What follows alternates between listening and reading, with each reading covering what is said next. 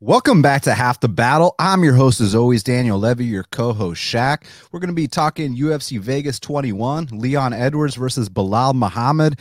And Shaq, it's going down this Saturday night. Tomorrow in Las Vegas, Nevada, you got the number three welterweight on planet Earth, Leon Edwards, taking on Belal. Remember the name Muhammad, one of our favorite prospects, finally gets the big opportunity to fight the number three welterweight on planet Earth, Leon Edwards. And you know, the winner is going to put themselves in a very good spot uh, in title contention, Shaq. 100%, man. And uh, Leon Edwards, I mean, a lot of people been saying he deserves a title shot. He did beat Dos Anjos his last fight. He has wins over Vicente Luque, Tumenov, some other good names. So let's see what he does this weekend because his performance against Belal Muhammad is going to let us know if he's ready for that title shot or not. Uh, he already fought Kamaru Usman and Belal Muhammad. I mean, you know, uh, even though he's not the most popular guy, he, you know, he kind of just creeped into the rankings as of recently. He's been putting in work for a long time, so I'm excited.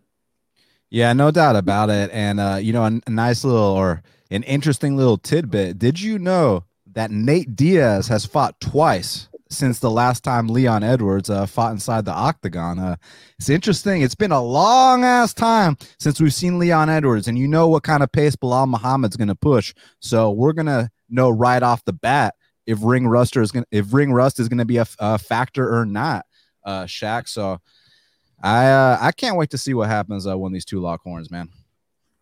Yeah, one hundred percent, man. Uh, Leon Edwards. I mean, out of England, he's got to be the the number one guy. Till didn't come through for the welterweight title, uh, so you know he's up next. It's unfortunate he didn't get that fight against Tyron Woodley. You know, his fight was the first one to uh, get canceled by all the COVID stuff. So he's finally back. Imagine if he could have got his hands on Woodley uh, before before Gilbert and Colby did. You know. Oh man, you know he would have been the guy, but man, it's unfortunate uh, how things work out. But now he's got a main event opportunity and we're gonna break down this whole card start to finish. But uh, first, uh, gotta gotta tell you all something a little bit about our sponsor, Manscaped. So, guys, uh, COVID spring break is right around the corner, and you know what that means: spring break in your pants. Manscaped is here to ensure that the party in your pants never stops. Even uh, Veronica Corningstone wouldn't say no uh, to this pants party, uh, if you know what I mean. Um, for everyone preparing for a pants party this spring break, I have an exclusive 20% off discount. Use the code BATTLE20 at, at manscaped.com for 20% off and free shipping. And uh, I mean, you don't got to deal with cutting yourself. You got to be ready for those short notice opportunities. You already know how Kevin Holland does it. You already know how Max Holloway does it. You already know how Manscaped sponsored athletes do it. And Manscaped is dedicated to helping you level up your full body grooming game. The Perfect Package 3.0 comes with the Essential Lawnmower 3.0 waterproof uh, cordless body trimmer, which is uh, what I'm holding right now. This thing's fucking badass. Look at that LED light. So there's no more excuses. Uh, if it's dark or not, whatever. If you lose power, you can still shave with this fucking thing. And that's why I love it. This is the best trimmer on the market for those of you in need of a chest or ball shave. Now, people were saying I got too much chest hair, but I, the chest hair ain't going. The ball hair, however, let's get rid of it. Their third generation trimmer features a cutting edge ceramic blade to reduce grooming accidents thanks to the advanced skin safe technology pioneered by Manscaped.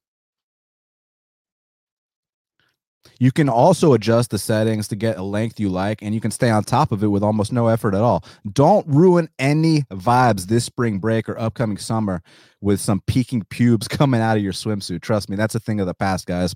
Be sure to use their crop cleanser body wash to keep uh, your hair and skin, you know, feeling healthy and fresh. For me, it's just, you know, it's the facial hair, right? You know what I mean? Uh, us bald dudes, hey, but we got to smell good up there too. Inside the perfect package, you'll find the Manscaped Crop Preserver Ball Deodorant and anti chafing ball deodorant and moisturizer because we know how painful chafing can be when you're wearing your bathing suit all day. You'll also find the Crop Reviver Ball Toner, a spray on testy toner that's designed to give your boys a nice little slice of heaven. I can confirm it smells amazing. And for a limited time, subscribers get two free gifts the Shed Travel Bag, which is a $39 value, and the patented high performance reduced chafing Manscaped boxers. So, you guys know the deal. Get 20% off and free shipping with the code BATTLE20 at manscaped.com. Do yourself a favor and always use the right tools for the job. Get 20% off and free shipping with the code BATTLE20 at manscaped.com. That's 20% off with free shipping at manscaped.com and use code BATTLE20. Say aloha to your new beautiful balls with Manscaped, Shaq. Yeah, I couldn't have said it better myself. So go ahead and get the use that discount code and get you some Manscaped and and, and change your life downstairs, man. well, Shaq, let's get right down to business, man. Because first up in the welterweight division, we got a matchup between Jason Witt. He's 18 and 6, and Matthew Semelsberger is 7 and 2.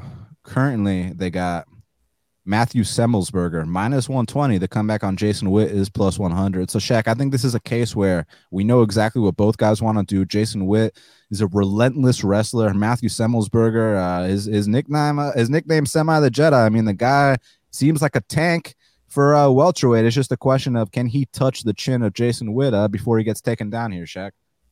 Yeah, Jason Witt, he had a, a, good win his last fight against Cole Williams, but we know Cole Williams doesn't belong in the UFC. And Semelsberger also fought a guy who doesn't belong in the UFC. So, you know, I could I could see why this would appear to be a, a closely lined fight. But man, Jason Witt, he's a guy, he's like kind of the veteran. He did capitalize on a couple of uh, young kids on the local scene out there in uh out there in Missouri. But his style is like, you know, kind of like his game is you know, based on can he wrestle his opponent or not. And his, in, in my opinion, Dan, his stand up is a bit of, a bit of a liability. I think his chin is very, very questionable. Not only the uh, Takashi fight, which I'll cut him some slack. I mean, that was one day notice. But uh, the fight, there were some fights on the local scene, man, where he got wobbled several times. So uh, Semelsberger, he's a big, strong dude, a little green, 100%. He's only got what eight, nine fights. Uh, he knocked out Pardon Shock had a good three round performance against Minus, which a, a, fight which was also on short notice. But I just think Semelsberger is the higher ceiling fighter. I think Witt, this is, I mean, this is what he is. It's either can he wrestle or not. I think Semelsberger is strong enough, uh, good enough takedown defense to stuff these takedowns and, and, make him pay. I think at some point Semelsberger will clip him and, he will get dropped. Uh, and it'll probably go three rounds because Semelsberger's a little green, but I, I, I see Semelsberger. I honestly think he could be a higher favorite. I think uh, he's younger, he's fresher, uh, higher ceiling. So uh, I'm going with Semelsberger for the win. The biggest issue here is that Jason Witt has no chin. If Jason Witt had a chin, then I mean, then you can make a case here because some of the defensive wrestling I've seen from Semelsberger I mean, I've I've seen worse. Don't get me wrong, but that's why you know he's not a bigger favorite here. That's the reason why because he has been taken down on the regional scene. You got to be worried about what happens if if Witt doesn't get touched and Witt can get on top of him.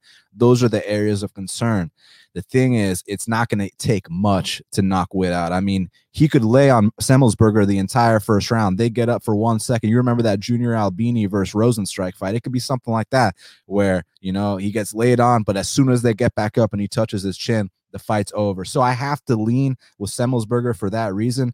I just wish um I had a little more confidence in his defensive wrestling because we know exactly what Witt wants to do the thing is, I have even less confidence in Witt's chin. So for that reason, I'm going with Matthew Semelsberger here. Now, next up in the strawweight division, we got a matchup between the former Invicta atomweight champion Jinh Yu Frey. She's nine and six, and Gloria De Paula is five and two. Currently, they got Gloria De Paula minus 180. The comeback on Jinh Yu Frey is plus 155. So, Shaq, uh, you know what's funny? I've heard a lot of people talking about this whole experience thing about how Jinh Yu Frey is so much more experienced than Gloria De Paula. And listen, it's facts, right? She won the Invicta title. She's, you know, had, you know, more than double the fights. I get that. However, you could have used the exact same argument when she fought Kay Hansen, who only had nine pro fights. Uh, uh, you could use the exact same argument when she fought Loma Lookboonmee, who only had six pro fights. Now she's up there with someone who's had seven pro fights. So the experience thing, I don't even give a shit about that. I'm throwing that out the window just for the sole fact that I just saw uh, Jinh Yu Frey lose to two uh, significantly less experienced opponents back to back. Now you bring up. Uh, now we got to talk about the how they match up stylistically. Jinh Yu Frey is kind of like a uh, a patient counter fighter. I mean, she's got a decent left hand, and if you don't throw back at her and you kind of just you know have a staring contest with her, that's where she's going to excel. And maybe she can get a takedown or two.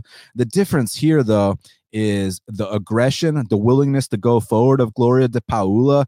And um, basically, I, have heard a lot of comparisons to her girlfriend, uh, Mayra Sheetara Bueno Silva. And they do have a lot in common just in terms of how aggressive they are. They come from that shoot a box style, but I'd actually say that Gloria de Paula might have the cleaner strikes of the two and her takedown defense is slightly better than uh than her girlfriend Mayra Sheetara. So I actually think that Gloria de Paula is going to come out here and double up uh Frey on strikes and just win this fight because she's she is better. But if you take skills away, and you talk about heart, man, I think Gloria de Paula wants this more.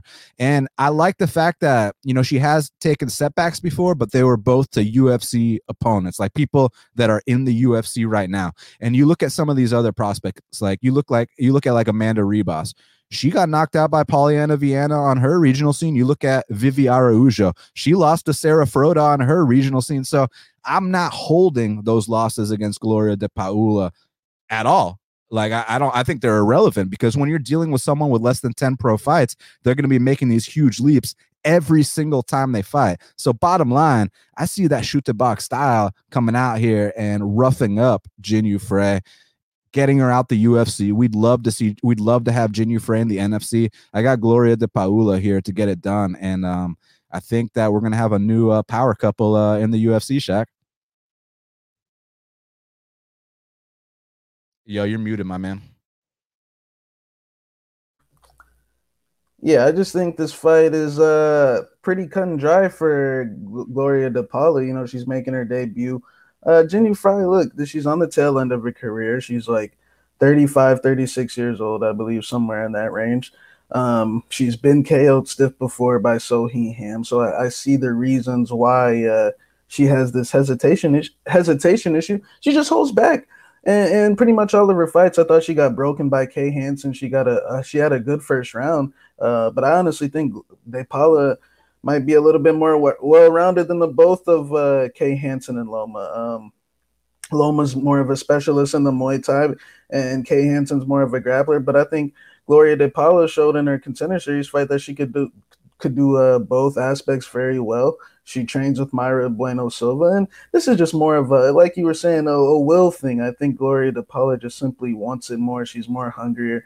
Jinh Yu Frey, you know, you know, when you get to get these girls on the tail end of their career, the former Invicta champs, they kind of don't really do that well in the UFC. So I, uh, I'm going with uh, Gloria De Paula here to just kind of outwork her and push a pace on uh, Jinh Yu Frey, just like how she fell apart against Kay Hansen and and Loma Lookme. I thought that was an even worse performance, and she actually looked in good shape. It just Loma took it to her and honestly beat her up. So um, I'm going with uh, Gloria De Paula.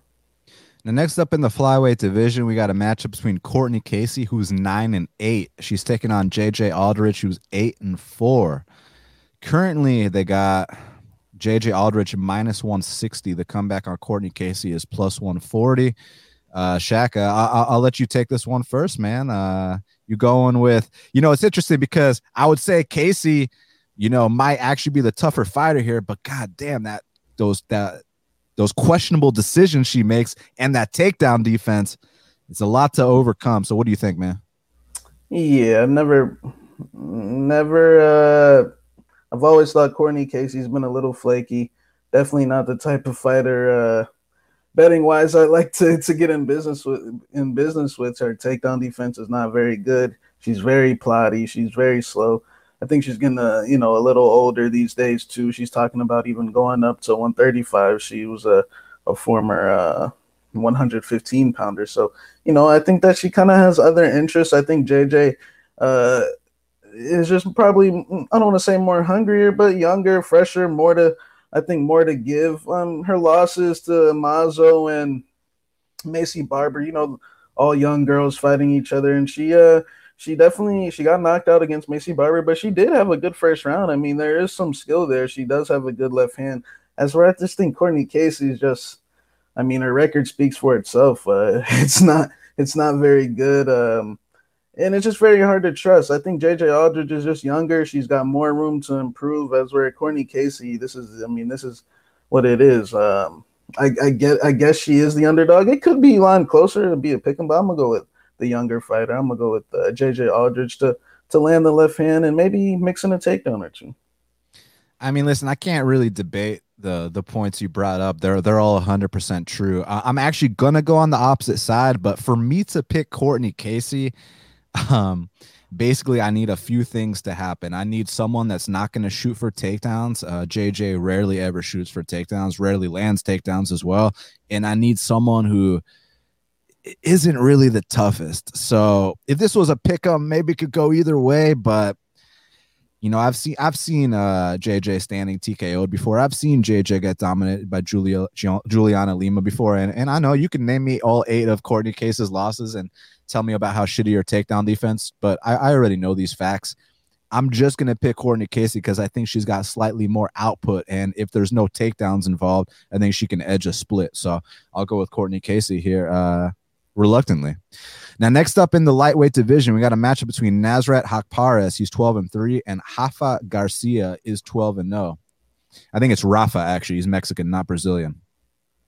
Currently, they got Nasrat Haqparast minus 420. The comeback on Rafa Garcia is plus 335. So, interestingly enough, Shaq, last week, you know, I was doing a little, uh, you know, I, I, was scouting around on Tapology and I came by uh, Rafa Garcia. I was like, man, I can't wait to see this guy in the UFC one day. You know, he's beat a bunch of UFC vets. He's undefeated. He's a tough Mexican warrior, comes to fight, not going to go down without a fight either. So I've been waiting for this guy to be in the UFC for a long time. I just wasn't exactly prepared for him to get Nasrat Haqparast in his UFC debut, Shaq. So, uh, what do you think, man? I mean, listen, uh, this is this is not a walk in the park debut, but you know Rafa's got that winner's mentality. So how do you see it going down? Yeah, I just think he's he's in over his head on this one. Uh, I'm sure the kid will be back and he'll come back and have a, a, a better UFC performance. But we're talking about Haqparast, a guy who's knocked out Joaquim Silva, been in there with Dober, been in there. He's just very UFC experienced, and he's still young and he's still improving. Uh, so Rafa Garcia, honestly, I just think the skill level in, in Combate that he's been fighting definitely got some good knockout wins, like the last one against Larue, Bur- uh, Larue Burley, but it's just a different level of competition, man. I see his style being too predictable for someone like Haqparast. He throws single shots at a time. You know, he overextends on his right hand, and and a guy like Haqparast, man, he'll he'll snipe you with that left and counter all day. So I kind of see something like that happening. And you know, he's very tough, but I think that toughness is what's going to get him into trouble here. He likes to take too too many uh you know punches from these lower level guys, and you know, if that's happening, I, I see Haqparast getting a KO in here. And Hack Haqparast, man, he looked very good in his last fight against Munoz, who, you know, another guy who wasn't on his level. And I mean, he he treated him, he showed him the ropes. I see something similar happen happening. Yeah, Hack Haqparast has a fucking nuke of a left hand, man, and uh, his hand speed. And now that he's getting some seasoning in there, he's been in there with some legit competition. I mean, remember what he did to uh, Marc Diakiese. Remember what he did to Neto BJJ you know, having the loss to a top 15 guy in Dober is just it's part of the process, man. Um, you know, Rafa has got the the false confidence of the undefeated fighter. Um, and when I say false confidence, that's not to take anything away from a true Mexican warrior like Rafa Garcia. I just mean that he doesn't know what it means to lose. And for a lot of people having an undefeated record, you know, that makes you want to bet on them. For me, it just means he hasn't fought the right guy yet. And granted, he did beat the two UFC vets he fought, you know, Esteban Payan finished him how you're supposed to. Humberto Bandenay, uh, I thought he clearly beat him too. Now, a lot of people are criticizing Rafa for not destroying Humberto Bandenay. And my, my whole take on that was, well, Humberto Bandenay had four fights in the UFC and he only got destroyed once, and it was by a legit guy. So I don't hold it against Rafa that he went to a decision with, with a UFC vet. I thought he clearly won the fight. But back to this, um, you know, there is some speculation that maybe Rafa could drop to 145 pounds. He has fought there in the past. His last six fights, however, were all at 155 pounds. But Shaq, you know how my Mexican warriors get down, man. You know we ain't putting down that pastor. You know we ain't putting down that chorizo. So I understand why he's fighting at 55. And look, he is kind of short. He's definitely stocky, man. He, he's a big boy. Him getting down to 45 is, is going to hurt but I think he can do it with the Performance Institute. But bottom line, I think Nasrat's got the faster hands. I think he's got the more experience. And the fact that Rafa is going to get aggressive and in his face, maybe, maybe Rafa can catch him. He's been caught before, but if that doesn't happen, I see Nasrat uh, hitting him with some hard shit, potentially being the first man to knock him out, but for sure being the first man to defeat him. So I'm gonna go with Nasrat Haqparast to get it done. Now, next up in the bantamweight division, we got a matchup between Rani Yahya, he's 26 and 10, and Ray the Judge Rodriguez is 16 and 7. Currently, they got Rani Yahya minus 280. The comeback on Ray Rodriguez is plus 240. So they, they call him the judge because he doesn't let he doesn't like uh to let fights go to the distance. He wants to be the judge. And from what I've seen from him, it seems like he's got some decent knockout power. But I've been hearing people talk about how he's got some kind of grappling background of his own. Then I then I go back and I watch that Gravely fight where he was taken down with ease. I see that that Boom Kelleher fight where you know he shot in on him. I I get it. It was a day notice. You know to cut weight on a day. Like, you know, maybe he wasn't thinking clearly, but that was kind of a bonehead move um, to shoot in head first against a guy with, you know, one of his best moves is the guillotine. So I, I really think this is a case where Rodney probably takes him down one time. The fight is over shortly after. However, the thing you got to be careful with with Rani Yahya is that if he runs you through that early submission series and he can't get you out of there, you know, you know how Shaq and I like to talk about that Brazilian mummy. Um, he will gas out to a point where uh, he will become a walking punching bag. So if Ray can survive this first minute, I mean, this first round and a half storm, then Ray could be a live dog. However, gut says Rani probably takes him down and finishes him. His, his submission, his his series, his everything. He can pull guard and sweep you. He can take you down traditionally. He can do he can jump on your back and don't don't sleep on his stand up too. His he's so confident in his ground game that he's going to sling leather as well. So I do have to go with Rani Yahya here. However, at the live, you know, live betting, if this goes past the seven minute mark and you start to see Rani Yahya huffing and puffing, that's where you might take a live bet on Ray Rodriguez. I mean, I cashed on Joe Soto to beat Rani Yahya, but Joe Soto's got a wrestling background. Someone let me know if Ray Rodriguez does. I'm gonna go with Rani Yahya via submission here, Shaq.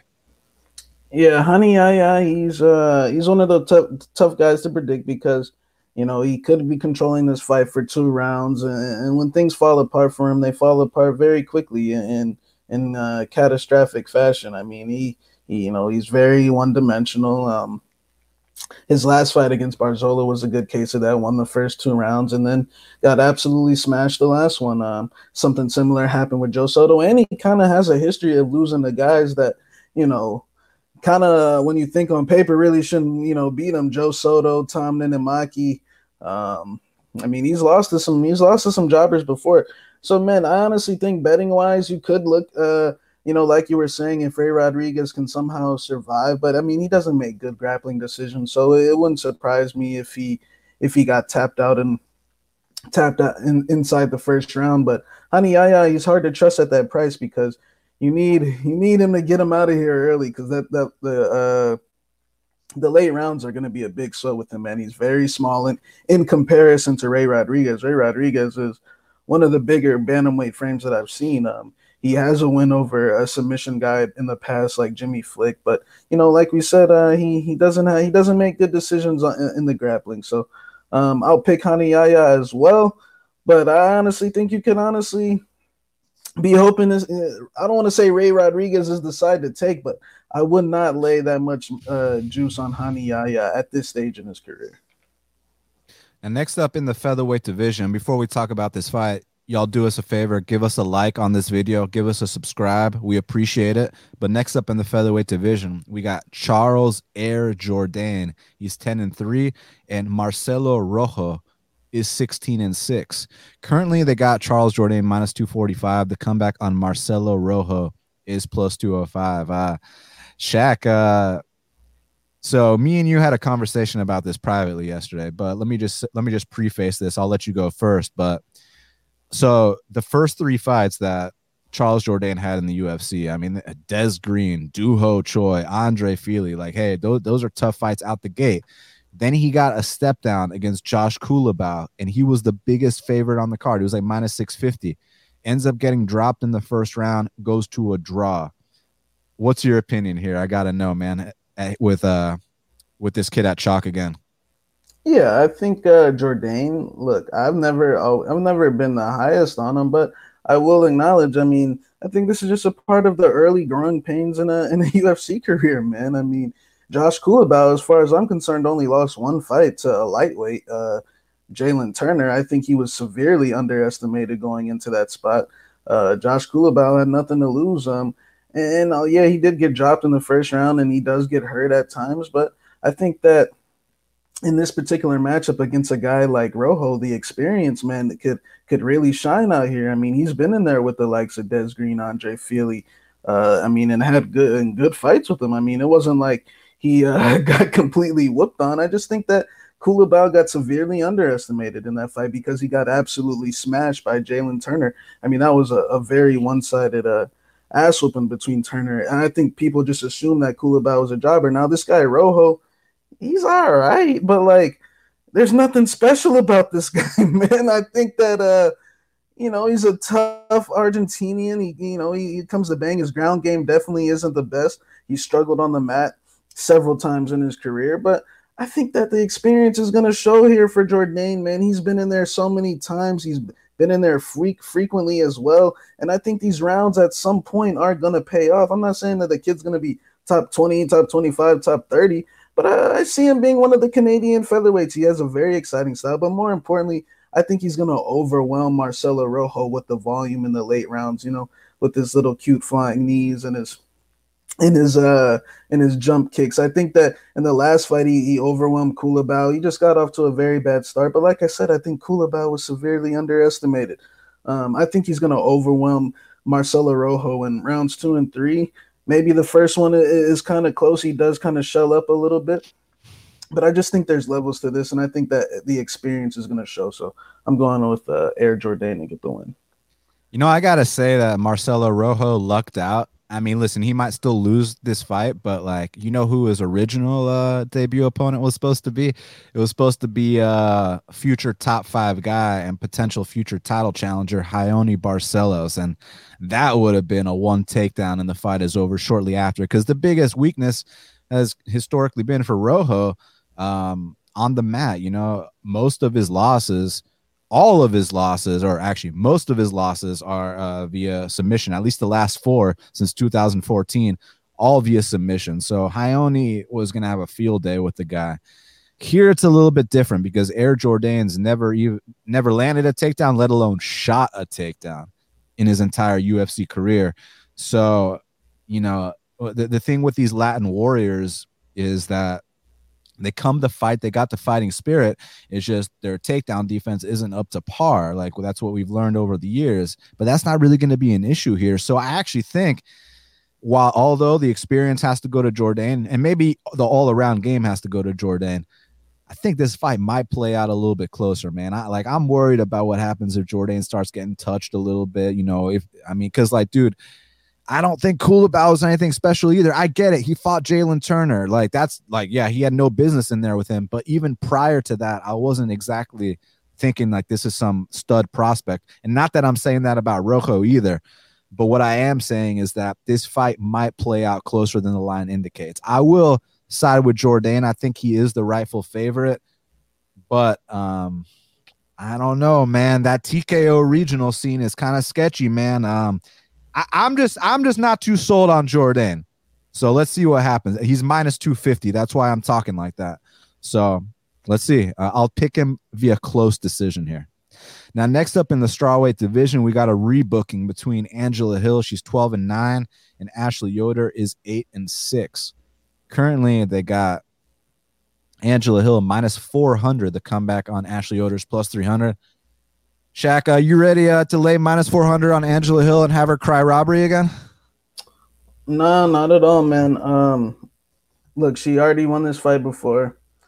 Uh, just too much of a heavy favorite, but yeah, she's the better fighter, more volume. Um, three rounds should be should be better for her coming off the five the five round fight against Karate Hottie. I think that she is overrated though, and Yoder has a losing record, but you know it's not like she she goes to split decision a lot, man. So she went to split with Mackenzie. She went to split with Markos. Uh, you know, some other girls. So I mean, she is in some of these fights, and I do think she's getting a little better. But ultimately, Hill will probably scrape out a decision and and you know just slightly win the rounds. But I think Angela Hill is severely overrated. I don't think she's as improved as everyone uh, claims that she is, and I think that this uh, seven fight win streak is a is a bit delusional. But I'm gonna I'm gonna pick her to get the decision win.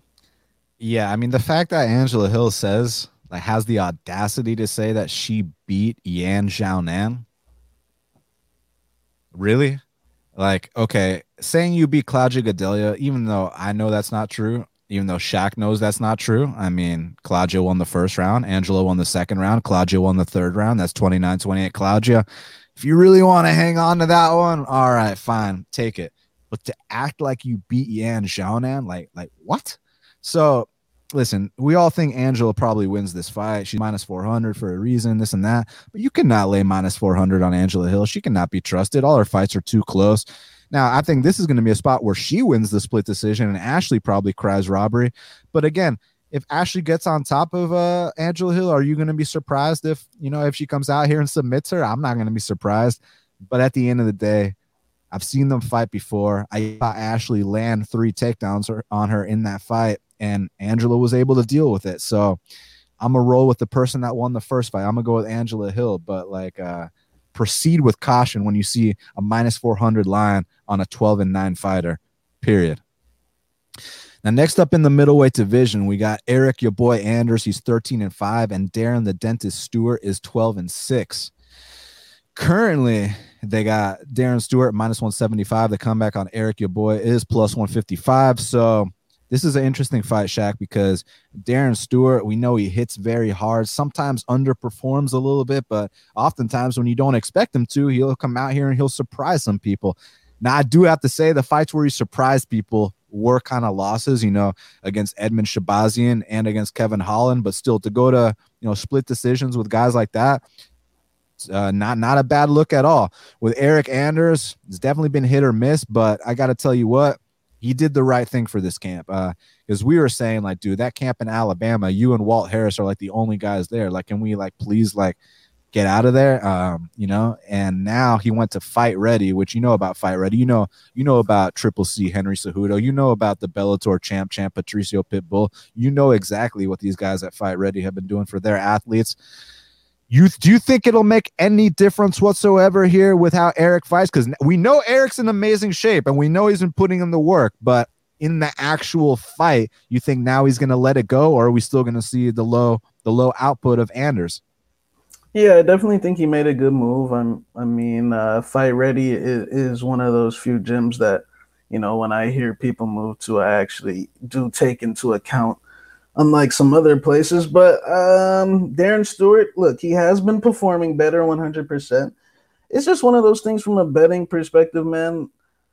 I just still cannot trust him at a, with you know laying that much juice. I, I think that he has been performing better, but at the same time, I feel like his skill set is honestly not that much better than Eryk's. I think yeah, he he's been landing a little more, but I think that Eryk has kind of just been uh what's the word? Just i don't want to say misled but we'll see. I, it's one of those things where i need to see i want to see it first before i make a judgment on Eryk anders. I know he's at this uh, at this new camp but i also think there's a chance that he just doesn't have it. And and i've been thinking that way uh for a while quite honestly for a while man since like he fought khalil Rountree, um even back when he fought elias Theodorou, but maybe can maybe they can fix the volume thing, but more so on Darren Stewart. I think that the narrative that this Kevin Holland fight, look, he did win the last round, but I thought the first two rounds he hesitated, and I feel like he makes a bad habit. Um, the first two rounds kind of similar like the the Shahbazyan fight where he really didn't do much. And then he, you know, he definitely won the last round, but then he wants to, to cry robbery. Um, and the Maki Pitolo fight, I honestly didn't think he looked that good in that fight either. And I think you know, Maki is kind of a quitter and just kind of, you know, just puts his uh, head in chokes and gets choked out a lot, man. So, um, I, look, I'm a pick Darren Stewart, but it's a reluctant pin. I think he could possibly be a sketchy chalk. Uh, not that I've never uh, been high on him. It's just he's. I mean, let's not let's not forget about that Bartosz Fabiński fight. I know it's a it's a you know a different matchup. Fabiński likes to, to dive on the legs, but just that he, I feel like on the given day he can be a very uh, mid tier, low caliber fighter um, if he's not focused. But look, Eryk Anders, it hasn't been looking too good, man. Because the last fight against Krzysztof, I, I do think that was a bad matchup. I think I was on the record to say that I think Eryk Anders is the uh, tailor made opponent for Krzysztof Jotko to breakdance against just because of the uh, just because of the hesitation issue. But uh, Krzysztof Jotko is a little higher level than than Darren Stewart, in my opinion. I mean, he was in the top 15 at one point. Um, it's just bad when Krzysztof Jotko is is telling you, uh, "Come on, let's fight." You know, that's I felt like Eryk Anders was honestly the one trying to stall, but you know, we'll see what happens. I think it's a dog or pass situation. So um, I'm a pick Stewart by split close decision, but uh, we'll see if Anders makes these improvements. But it's one of those things I want to see first because as of right now, I have not been impressed, and, and I haven't been impressed for a while. No, I feel you on that. Um, you know, I, I do I, I, do think that a lot of the guys that give him the most problems are kind of you know point fighters like Jotko, like Machida, like Elias, uh, guys that are kind of gonna run away from him. Now I know I know he lost to Thiago and Khalil. He also took down Thiago six times in that fight. I mean, that was he took that fight on Monday of fight week. It was a week short notice. So my my issue here with Darren Stewart is the price. Like I do think that he has shown, you know, slightly better stuff recently than Anders. Um, it's just, do you really trust him at this price? Because like when we really review all the fights, uh, like like basically, he is what we call a hit or miss fighter. Darren Stewart is because on one night he can knock out uh Francimar Barros in the first round. Then you match them up again, and he'll literally lay an egg and lose a decision. And yeah, okay, that was 2016, 2017. But can we all agree that at any point in Darren Stewart's career, he's always going to be the more athletic and faster guy than Francimar Barroso, no matter the occasion? So basically, what I'm trying to say is that one night he can come out, he can knock you out, he can look amazing. The next night he can lay an egg. You watch uh, the fight against Charles Byrd. Charles Byrd was arguably winning the first seven minutes of that fight. You watch the Bevon fight that Bevon didn't fight. So a lot of these fights are like, it's not even that you know Darren Stewart's blowing you away with what he's doing. It's more like the opponents are making big mistakes. Like I thought Maki Pitolo was kind of touching him up, kind of like he did to Marquez, and then he shot headfirst uh, into a guillotine. And that's not to discredit Stewart. I know he's making improvements. I know he's in his best form. I just still don't really trust him that much. And not that I trust Anders either, but we're not dealing with a 50 50 pick and we're doing a plus 160 with Anders. Um, and I think that there are paths to victory. I mean, he got six takedowns against Thiago Marreta Santos. We know that, you know, no offense to to our uh, to our people uh, in the UK, but we know that UK wrestling is not on par with that USA wrestling. I would not be surprised if Eryk could steal a couple rounds with takedowns here, maybe pinch, uh, cl- uh, clinch him up against the fence. He's got to watch out for those elbows if he does that. Look, 50 50 fight, I'm taking Stewart, but at this line, I think it's dog or pass, and, and I'll actually go with Eryk, your boy Anders, uh, to to kind of edge out a very close decision where Darren Stewart underperforms. Now, next up in the flyweight division, we got a matchup between Matheus Nicolau, he's 15 and 2, and Manel Kape is 15 and 5. Currently, they got Manel Kape minus 130. The comeback on Matheus Nicolaus plus 110. Matheus is back in the UFC, man. You know, he should have never been released. But, you know, we had a really boring champion named Demetrious Johnson who made zero efforts to make the flyweight division great. You know, do you remember when Demetrious Johnson was champ and Dana White was like, hey, I know that we created a reality show around you. I know that even that didn't get much attention. How about we do a champ versus champ matchup? You, the the flyweight champion, versus TJ Dillashaw, the bantamweight champion, and let's promote the flyweight division that way. And DJ was like, I don't want to fight TJ Dillashaw. I want to fight Ray Borg. And Dana was like, You want Ray Borg? We'll give you Ray Borg. And you know, that was around the time they got rid of the flyweight division. You know, they got rid of great guys like Matheus Nicolau, who we were like, dude, off one loss, like this guy's a serious prospect. But now Thank God for Henry Cejudo and Deiveson Figueiredo making the flyweight division great again, bringing that excitement and that violence back to 125 pounds. Because now we got Matheus Nicolau back. Now we got guys like Manel Kape. Now we got Howley and Paiva. Now we got Jimmy Flick. All these awesome prospects at flyweight. So I'm glad to see Matheus uh, Nicolau back. So Shaq, I got to tell you something that Manel Kape said in his interview. So you remember how he was fighting uh, in Japan? They get to wear tennis shoes. You know, the refs got an earpiece, the whole bit. So he said the reason he lost to Pantoja is because he sweats a lot from his feet, and that man he was slipping all over the place. And I'm thinking to myself like, hey Manel, this ain't Japan where you can wear tennis shoes anymore. So he's he's still getting used to that UFC's octagon. Matheus Nicolau has been there and done that. I know Matheus, his chin might be in question. You know, it was shin to chin against Dustin Ortiz. So I mean, a clean high kick can knock any can rock anyone, but he was knocked out a couple years prior. But that being said, Manel Kape, he's got pretty damn good boxing for MMA. He hits hard. I think his dad might even be a former professional boxer. But Matheus Nicolau is a more well-rounded guy. Matheus Nicolau also has good boxing. Matheus Nicolau is 100% takedown defense. And then when you talk about his jiu-jitsu, that's night and day. Like this could be a one back take and the fight is over uh, shortly after situation. The biggest concern and why the line is close is because Matheus does not have the best chin. If Matheus had an incredible chin, I think he could be a world champion. But you know, everybody's got their weakness. But that being said, Shaq, if Matheus does not get caught here, I think he's winning this fight. So I'm going to go with the underdog, Matheus Nicolau. Don't get knocked out and you win this fight, Shaq. So I'm going to go with Matheus. Yeah, yeah, you're muted, bro. Yeah, I, agree to an extent. I think Matheus is the more well-rounded fighter. My concern is, I you know, ref, you referring to that Ortiz fight. I don't think it was a clean head kick. I mean, he kind of blocked it and uh and he still got knocked out. Is it? That's my only concern. Is like you know he got knocked out by Pedro Nobre as well viciously. Um, and like I said, I don't think it was a. a I mean, it, it looked blocked to me, and he still got knocked out unconscious. So um, I, I'm I'm I'm a little concerned about that chin. That's my only worry. Uh, I like the jujitsu, the wrestling, like you said, the boxing, the left hook, all that good stuff.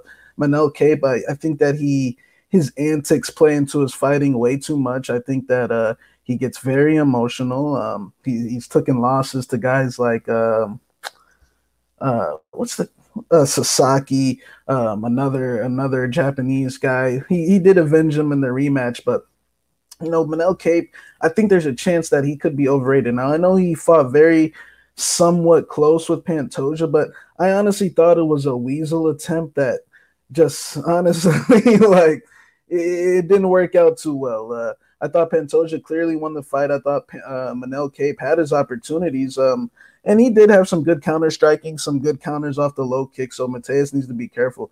Um, but you know, yeah, I think yeah, you could make a case of Matheus being the the favorite here, but at the same time, I also think there's a chance that the value on Matheus is gone at this point. He is a popular underdog this week. Uh, Manel Kape, is this the right time to fade him? He did just go he fought very respectably against what's Pantoja, the number three, four guy in the world. Um, so he, he is high level, you know what I'm saying? Um, and Matheus' last two fights, he really hasn't been challenged much. He should be fresh. Um, I'm gonna pick Matheus as well, but man, uh, we'll see what happens. It, it, it, could be a good fight. That chin is that chin is definitely a concern. Um, Dustin Ortiz, how many knockouts does he have? The only guys I know he knocked out was Sandoval and Matheus. Who else? Um, it's probably it off the top of my head. Yeah, so uh, that, that was a little alarming to me, and I thought he blocked the kick. So we'll see. Um, I'll go with Matheus as well, though. But it's a, uh, I'm, I'm gonna sit back and enjoy that one. It was like a one-handed block where if this is the, it was boom.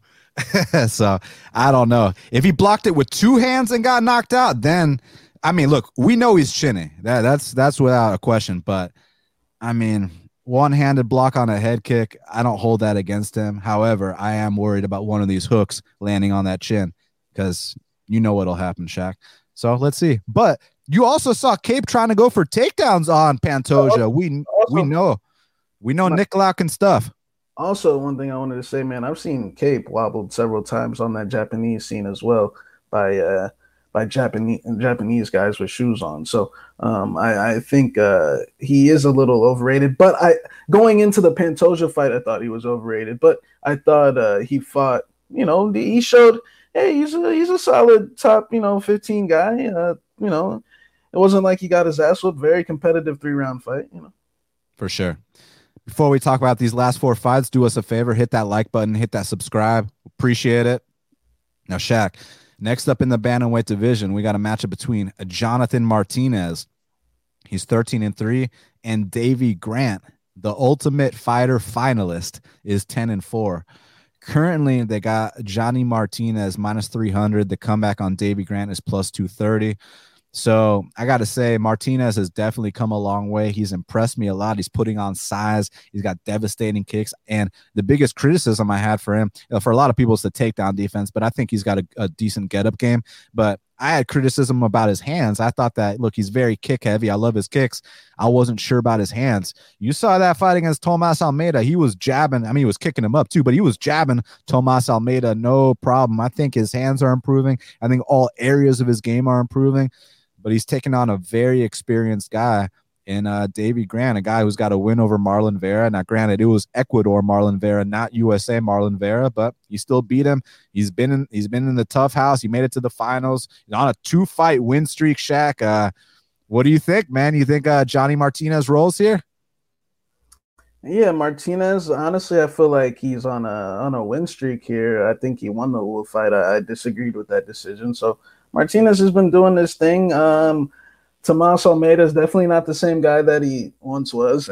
Um, but Martinez handled him very accordingly, man. He he dominated that fight. Um, I think Davy Grant, look, I think that there is a chance that you know this is the best form of his career. This is probably his last run at things. He's very motivated. A very vicious knockout win over Martin Day as an underdog. I think he was the underdog to Popov as well but Martin Day and Popov suck, you know. So I think uh, I, they're both not in the UFC, right? Or they're yeah, yeah, exactly. So uh, I, I hear I, my boy uh, Martin Day's in talks with the NFC right now. Uh, hey, that'd be nice. We would love to have Martin, but uh, I think that uh, those guys are not UFC level that he beat, and Jonathan Martinez clearly is. Martinez has paid his dues. He he's been even though he the the Uhl fight. Uh, from what I understand, he actually received a, a, win bonus from that fight. So if you if Dana White gives you a win bonus, that means you won that fight. So I think uh, he's gonna come in here. Davy Grant's gonna look to wrestle. I, I think he is one of the you know, like we did say earlier, the UK guys might not be the best at wrestling, but I'll give Davy Grant some some credit. He is one of the UK guys that'll shoot in shoot in on that double and and uh, do his thing and get some takedowns and hug and grind and and do his thing that way. Um, but I just think Martinez, man, has finally like covered in some of these holes in this game. You know, not to mention Martinez comes from the same home gym as my boy El Guapo. That's where he gets those kick those kicks from. Uh, they come from the same home gym in Texas and they're both out in uh, Factory X now. So that's why they're such expert kickers, man. Whoever taught them how to kick, uh, that guy needs to come forward. So I think uh, he's gonna catch Davy Grant at some point, whether it be a left high kick, a straight. Um, I expect Davy Grant to fight tough. I mean, he's 35. This is it for him. Every fight right now is it for him. I'm sure he's he's very confident after that knockout uh knockout win. But I'm gonna go with Martinez, just being the younger, uh, not necessarily hungrier, but just Davy Grant. We've seen it when when you really press him and you really make him stand up, he will he will get floored. Even Martin Day dropped him in that fight, uh, in his last fight. So I think that Martinez will drop him, and when he does, I think he'll uh, get him out of there or just control him for a decision win. So one thing that I haven't heard too many people talk about is that Davy Grant is coming off a broken jaw um, in his last fight. Uh, so you already know I think the last guy that, or one of the last guys that you want to make your return against to kind of test how how your jaw and your durability is doing, is Johnny Martinez. Like I, I'd want him to take a tune-up fight before you know, you know, off the broken jaw. So I, am worried about him in that respect. He also did get dropped by Martin Day. A fight prior, he got dropped by Manny Bermudez. He went to a split with Popov. So he, I respect Davy Grant, very tough guy. I remember watching him on the Ultimate Fighter, but you know, there's almost a 10 year age gap in this fight. I just got to go with the younger guy, the hungrier guy, the faster, more dynamic, and honestly, the better guy. So I think Johnny Martinez has business in the top 15. Let's get past this fight, one more, and then he's right up there. So I'm gonna go with Jonathan Martinez via uh maybe a knockout here, but if it goes to the scorecards, I got him as well. So let's see. Now, moving up to the featherweight division, we got the featured bout between Dan Ige, he's 14 and 3, and Gavin Tucker is 13 and 1. Currently, they got Dan Ige minus 155. They come back on Gavin Tucker's plus 135. So you know, I'm trying to figure out what was this Rick Glenn fight just simply first L time? Was it kind of an anomaly because he's been back in there and granted the level of competition hasn't been that great, but like he's been handling these guys nicely. And in that fight with Billy Q, I know Billy Q might not be on Dan Ige's level, but Billy Q has a lot of similar qualities to Rick Glenn where like he can take your best shot, he'll keep coming forward the entire time. And Tucker didn't break, man. T- Tucker's in his prime right now. He's like 34, 35 years old. He's a serious black belt. His striking is on point. His cardio, his output, everything seems to be getting better. But Shaq, this is the biggest step up in competition he's ever had in his entire career. You think he's ready to pass this test? Yeah, I'm looking forward. I'm looking forward to this fight because Gavin, like you said, he's rebounded nicely from the Rick Glenn fight, and I think that was just a a, a typical case of the vet lesson. You know, uh, sometimes these kids get carried away, and I remember how Gavin was talking talking on that fight week. I mean, it was almost as if Rick Glenn didn't exist. You know, and a lot of young guys, you know, they make that mistake. Uh, you remember when uh, Ode Osbourne fought Brian Kelleher, or I mean, it happens all the time, man. Um, they just they get caught up in the whole shenanigans of things, and they uh, and they and they pay the price, man. So, man, Gavin Tucker's impressed me these last three fights. He beat Justin James. You know, Justin James is definitely not UFC level, but he handled them accordingly. Uh, Sung Woo Choi and Billy Q. On the Billy Q fight, what I liked the most was the pace. I think just the volume that Billy Q was coming at him with. I like the way he dealt dealt with it. He he uh, clinched him when it was necessary, took him down when it was necessary, boxed him up, landed some head kicks, and it was impressive because he's a shorter guy. You don't really see shorter shorter featherweights landing head kicks, like especially against guys like Billy Q, who, who's like what six foot or close to it, got to be right. So, um, it, eh, Gavin Tucker has impressed me. Dan Ige is a guy he kind of always exceeds my expectations a little bit. I always think that he's probably to get beat up like the Edson Barboza fight, even though I th- still think he lost that fight.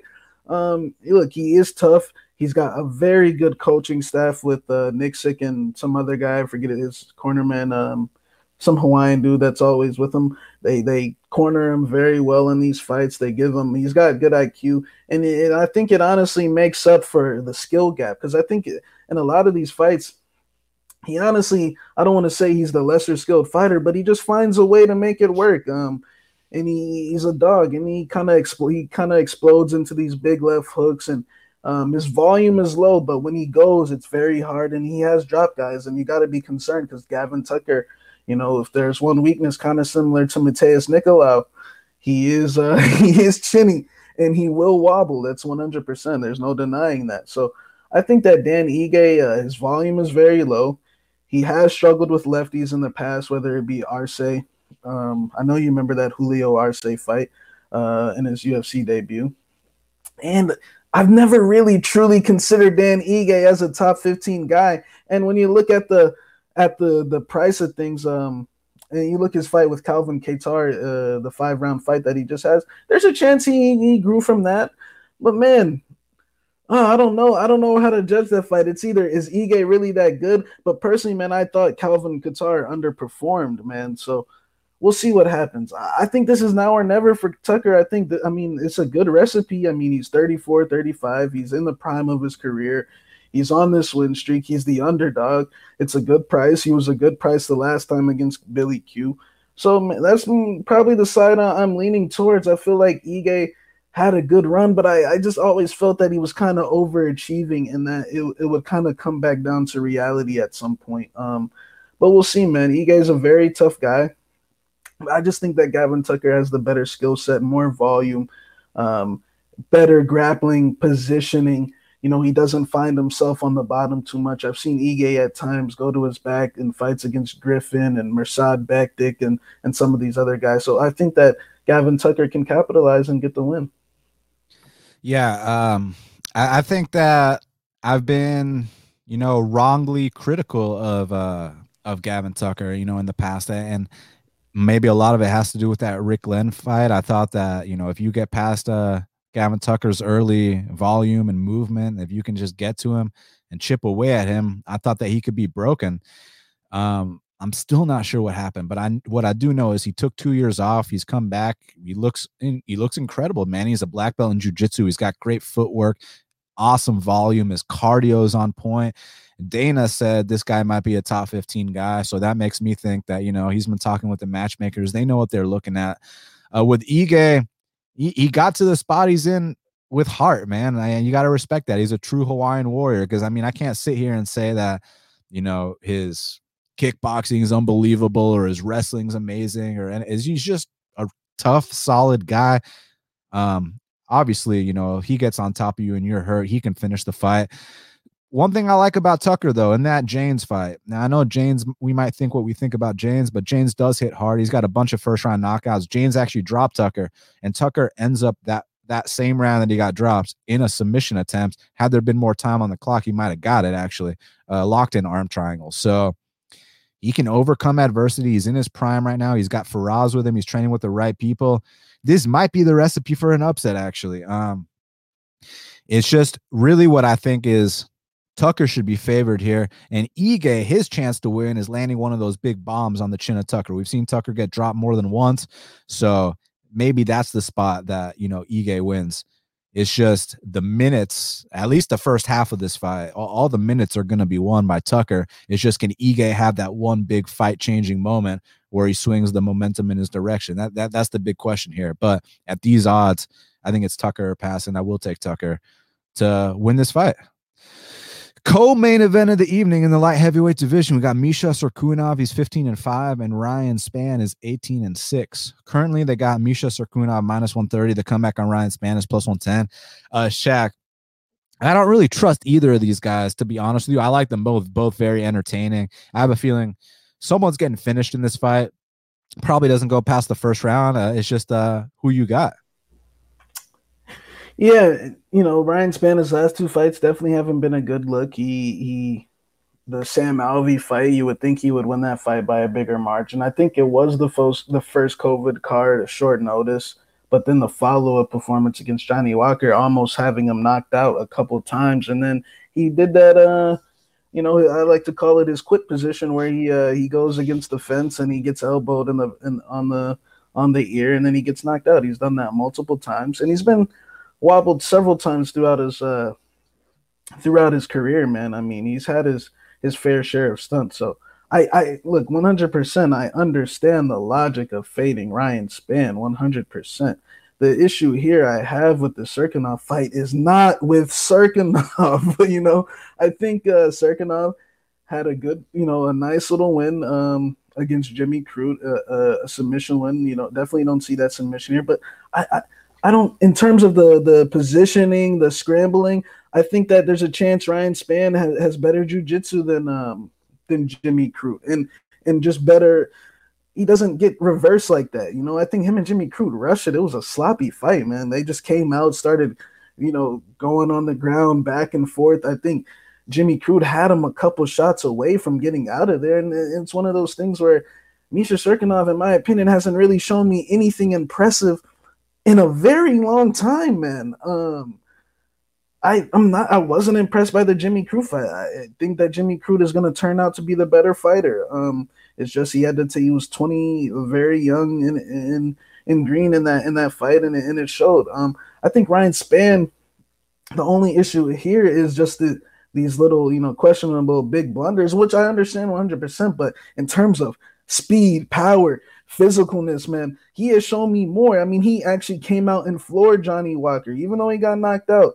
There, there's more. I feel like there's more there. I feel like this is a trap, man. I wouldn't fade Ryan Spann with Misha Cirkunov. Somebody else maybe, but Misha Cirkunov's a guy. He's very stiff. He doesn't throw multiple shots.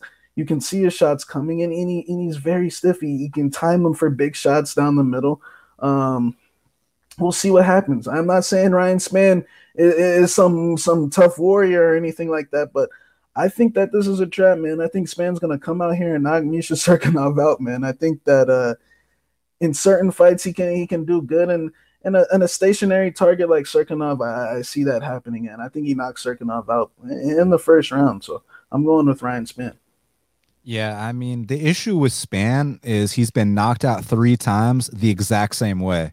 On takedown attempts with those Travis Browne elbows three times the exact same way against Karl Roberson, uh, against Johnny Walker, and then against someone else early on in his career. Like that's crazy that he hasn't fixed that yet. So, but but aside from that, look, I know his chin is super suspect. Even in fights that he won, like against Alex Nicholson, um, man, like he was almost done, and then he comes back to win that fight. But you hear what I said. He came back to win that fight. Coming back to win a fight is a quality that Misha Cirkunov does not possess. You put Misha Cirkunov in one bad spot, one bad spot, and the fight is it's it's guaranteed over. I mean, that Crute fight was guaranteed over, but Crute lost his mind. He was 22 years old. He got swept and he got choked out. I just see someone with 24 pro fights and Ryan Spann having so much more experience than Crute. Now, granted, if Crute and Ryan fight, I, you know, I got Crute, but back then, Crute was so inexperienced. Ryan is experienced. So basically, Ryan's only been submitted one time in 24 fights, and you, you know who was against, right? Robert Drysdale. And for, for those that don't know, is one of the best jujitsu practitioners on planet Earth. So there's really, it's like getting choked out by Rafael Lovato, you know, like Kevin Holland did back in the day. There's, there's no shame in that. I, I just don't trust uh, Misha Cirkunov, especially at chalk at all. Like just because he, you know, came back from the jaws of defeat against Crute because Crute pulled an epic stunt doesn't mean we can forget about what happened when he fought Glover Teixeira. Doesn't mean we can forget about what happened when he fought Volkan Oezdemir. Doesn't mean we can forget about what happened when he fought Johnny Walker. So I agree with you. I thought I was going to be the only one on Spann here, and it's reluctant because I don't trust Spann either. I mean, that against Alvey, who's the biggest favorite on the card, he's walking out like he already won the fight and he almost did win the fight in the first round, but then it got really sketchy. It's just, I question what happens when Misha Cirkunov can't get a first round finish. Um, you know he's got a good resume though. You know uh, Cirkunov's got wins over Crute, Krylov, and Cutelaba, so he's beat some real guys before. And it wouldn't it wouldn't surprise me if either guy got finished. But since I think this is a coin flip fight, I'll go with the dog. I'll go with Ryan Spann here uh, to get it done. Main event of the evening, Shaq. We got the number three welterweight on planet Earth, Leon Edwards. He's 18 and 3. He's taking on Belal Muhammad, the number 13 ranked, who's also 18 and 3. Currently, they got Leon Edwards minus 260. The comeback on Belal Muhammad is plus 220. So you guys know I'm a little biased towards Belal here. I mean, I had this kid on the show before he was even in the UFC, and you know, it's turned out to be a you know a, a friend of the show and I also love his coach, Lewis Taylor, who unfortunately won't be in his corner this weekend, but instead he's going to have Fortis MMA head coach Sayif Saud there. So that that's good. Um, Leon Edwards got a lot of respect for him. He's on a huge win streak. He's a very surgical and tactical striker. I remember even before his his UFC run back in BAMMA, the kind of hype he had, the kind of things he was doing to guys. So I, I've I bet on Leon Edwards in his UFC debut against Claudio Silva and lost, and then I bet him the next fight against Seth Baczynski, the next one against Paul Pawlak. So I'm very familiar with Leon Edwards. I've been a fan for a long time, and ever since his loss to Kamaru Usman, he actually went to the state, started training at AKA, and now Shaq and I used to joke around about. I know it's been a while since we made this joke because he hasn't fought in like two years, but we used to joke around how Leon Edwards is uh, Britain's premier D1 wrestler because he's coming out here and wrestling against guys, and it's really awesome to watch. So I think Leon Edwards is a fantastic fighter. Um, I'm going to make the case for Belal. Everybody's going to make the case for Leon. You can hear that anywhere else. I mean, but let, let me let me be the guy that makes the case for Belal. I think that Belal pushes the kind of pace that you know when you when you're coming off a two year layoff and you know you kind of want to get your feet wet you want to get your timing you want to kind of ease into the fight Belal's the wrong guy for that kind of fight. I think Belal's going to get right in his face is going to immediately get him in the clinch. And I do think Belal is going to land some takedowns in this fight. I mean, I saw Gunnar Nelson take down Leon Edwards and full mount him. I saw Bryan Barberena drop Leon Edwards. So despite Leon Edwards being on this big win streak, there are holes in this in his game. And yeah, there's holes in Belal Muhammad's game too, but he's the plus 220 dog here. So obviously I'm worried at space. You know, Leon's got the reach advantage, he's got the height, he's got those nice straight punches, he's got great elbows off the clinch breaks. So yeah, I'm worried about Belal getting clipped, and Belal will get clipped. I mean, Belal with Belal's style of getting in your face and making it a dirty fight, he's going to get clipped no matter what. However, that being said, I think he's got the cardio to eat those shots. And one thing I heard Belal say that I think is fascinating um, is that he wants to have the output of Max Holloway, like the output Max Holloway showed against Calvin Kattar, but he also wants to you know, have at least 10 takedown attempts per fight as well.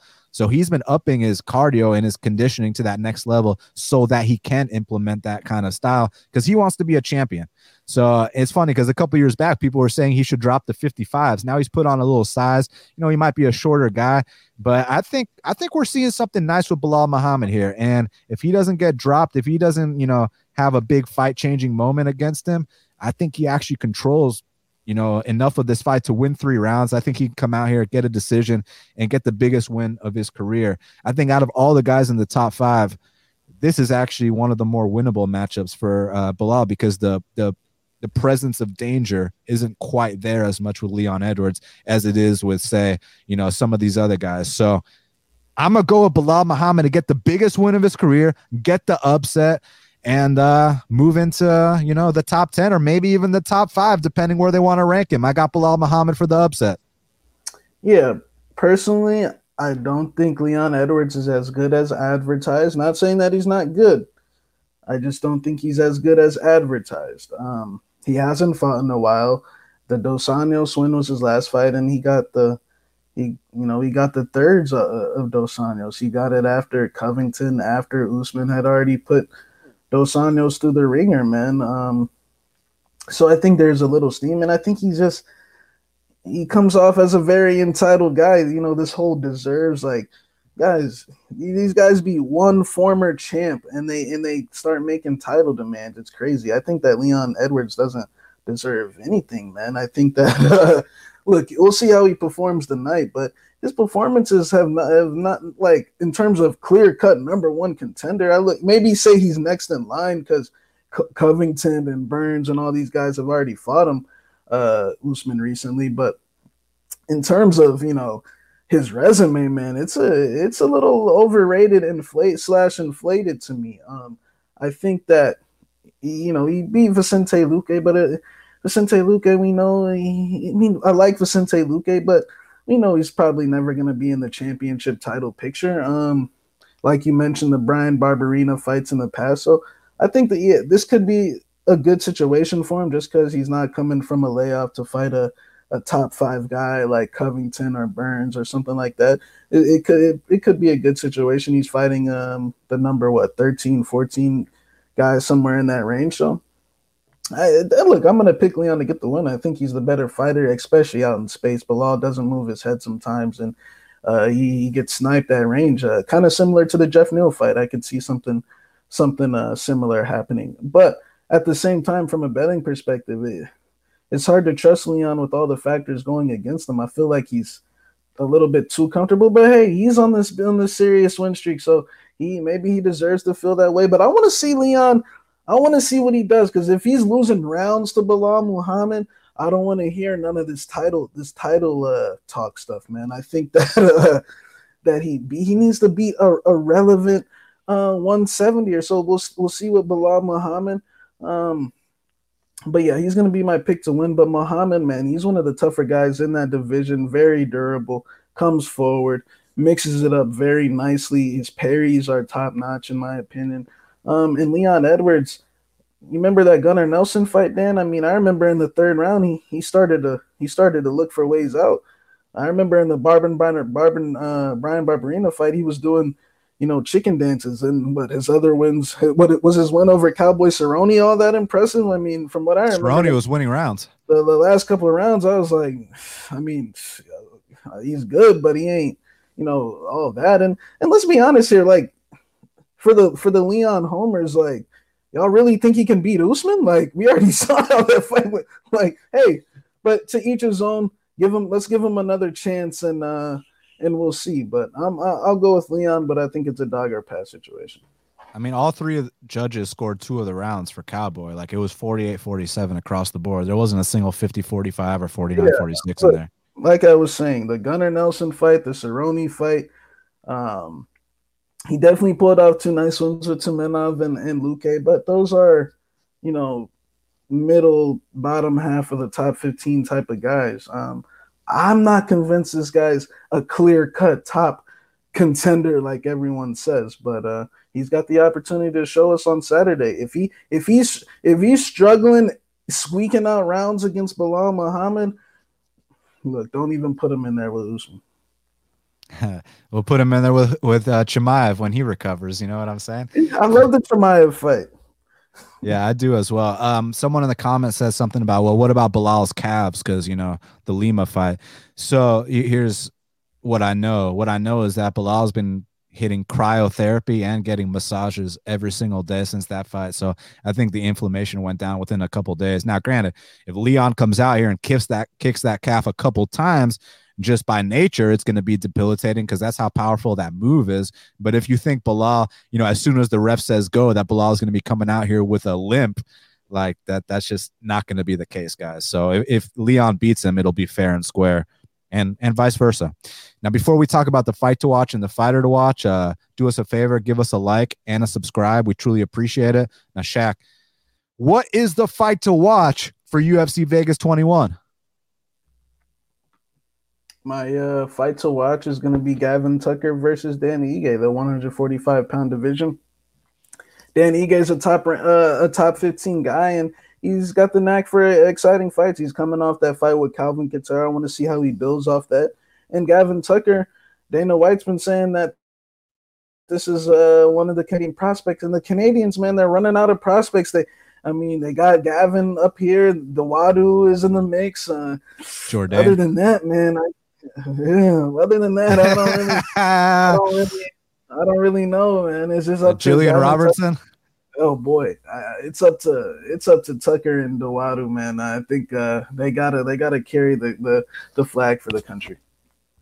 For me, my fight to watch is Matheus Nicolau versus Manel Kape. I mean, Matheus Nicolau was my top prospect back when he was in the UFC, and Manel Kape seems to be everyone else's top prospect. So this is going to be a serious showdown between two promising flyweights, and it's going to be a huge win for whoever gets it done, and it's going to be a massive setback for the loser. So for that reason, Nicolau versus Kape is my fight to watch. And not to mention, it's going to be very exciting while it lasts as well. Now, Shaq, who is your fighter to watch uh, on Saturday night? Um, my fighter to watch is to be uh, Leon Edwards, man, because I've been having an issue with these guys and these title demands. With, you know, for example, you you got. I'm not discrediting Charles Oliveira, great fighter. I mean, Charles, I, I, I, thank you for he came through for me against Steve Ferg. Um, but at the same time, look for example, or even Chandler. These guys beat one. They beat one former champ, a washed one at that, Daniel. And then you look at a guy like Dustin Poirier, who's had to beat like three former champions just to get a, a interim title fight. You know, and you got Leon Edwards, who's beaten, who hasn't fought in two years, who's making all these these title demands. And, you know, I don't like how, honestly, Belal as well, how they're both marking out and, and they're talking about using their time to talk about Covington. But, you know, one thing you can't say about like Covington beat Dos Anjos when he was relevant. You know, Covington uh, beat Demian Maia when he was relevant. You know, these guys get the washed up remains and and then they make title demands. So I want to see Leon Edwards with all these title demands he's been talking. Um, and I know a lot of people don't like Masvidal for for the uh for the three piece and the soda thing, but at the same time, Daniel, he Leon Edwards was talking shit, and he got approached like a man, as far as I'm concerned. So I want to see how Leon performs this weekend. He's been talking a lot. So Dana, I think Dana already confirmed if he wins, he's getting a title shot. So uh let's see how he performs. There's a lot of pressure on Saturday night he might he, it might be one of those situations where he feels very nervous. We'll see. I, I love that three piece in the soda. I mean, talk shit, get hit. You already know how. You already know what the deal is, Shaq. Uh, but but let, let me just say something about that Colby thing. Well, I agree because when you just you go on Twitter and you see a clip of Belal talking about Colby, you're like, "Yo, Belal, we're fighting Leon. Like, what the fuck?" But the context is the reporters brought that up. They started bringing up Colby. He just answered the questions that were asked of him. But I get the way they frame it, they make it seem like he went out of his way to talk about Colby. He was asked about Colby. But my fighter to watch is Jonathan Martinez. And this is a guy who's been making big improvements every single time we see him. He's only 26 years old. He's just a kid. And I think he's got potential to be a top 15 guy. So basically, it starts this weekend with Davey Grant. He's got to come out here. He can't just squeak by Davey Grant. He's got to make a statement. He's got to knock out Davey Grant. He does that and I think he's going to get a nice little prospect showdown his next fight. So for that reason, Jonathan Martinez is my fighter to watch. Well, Shaq, we did it. It's going down tomorrow, Saturday night in Vegas. All our fans, thank you so very much for being here with us. Do us a favor and hit that like button and subscribe to this channel. Thank you. You can follow me at Best Fight Picks. You can follow Shaq at MMA Genius 05. Subscribe to Half the Battle on iTunes, SoundCloud, YouTube, Stitcher, Spotify, all the places where we are available. We'll be back uh, next week uh, for the next card as well. Make sure you hit up our sponsor, Manscaped, at manscaped.com. Use that promo code BATTLE20 for 20% off and free shipping. Hit us up at bestfightpicks.com. And until the next time, let's cash these bets.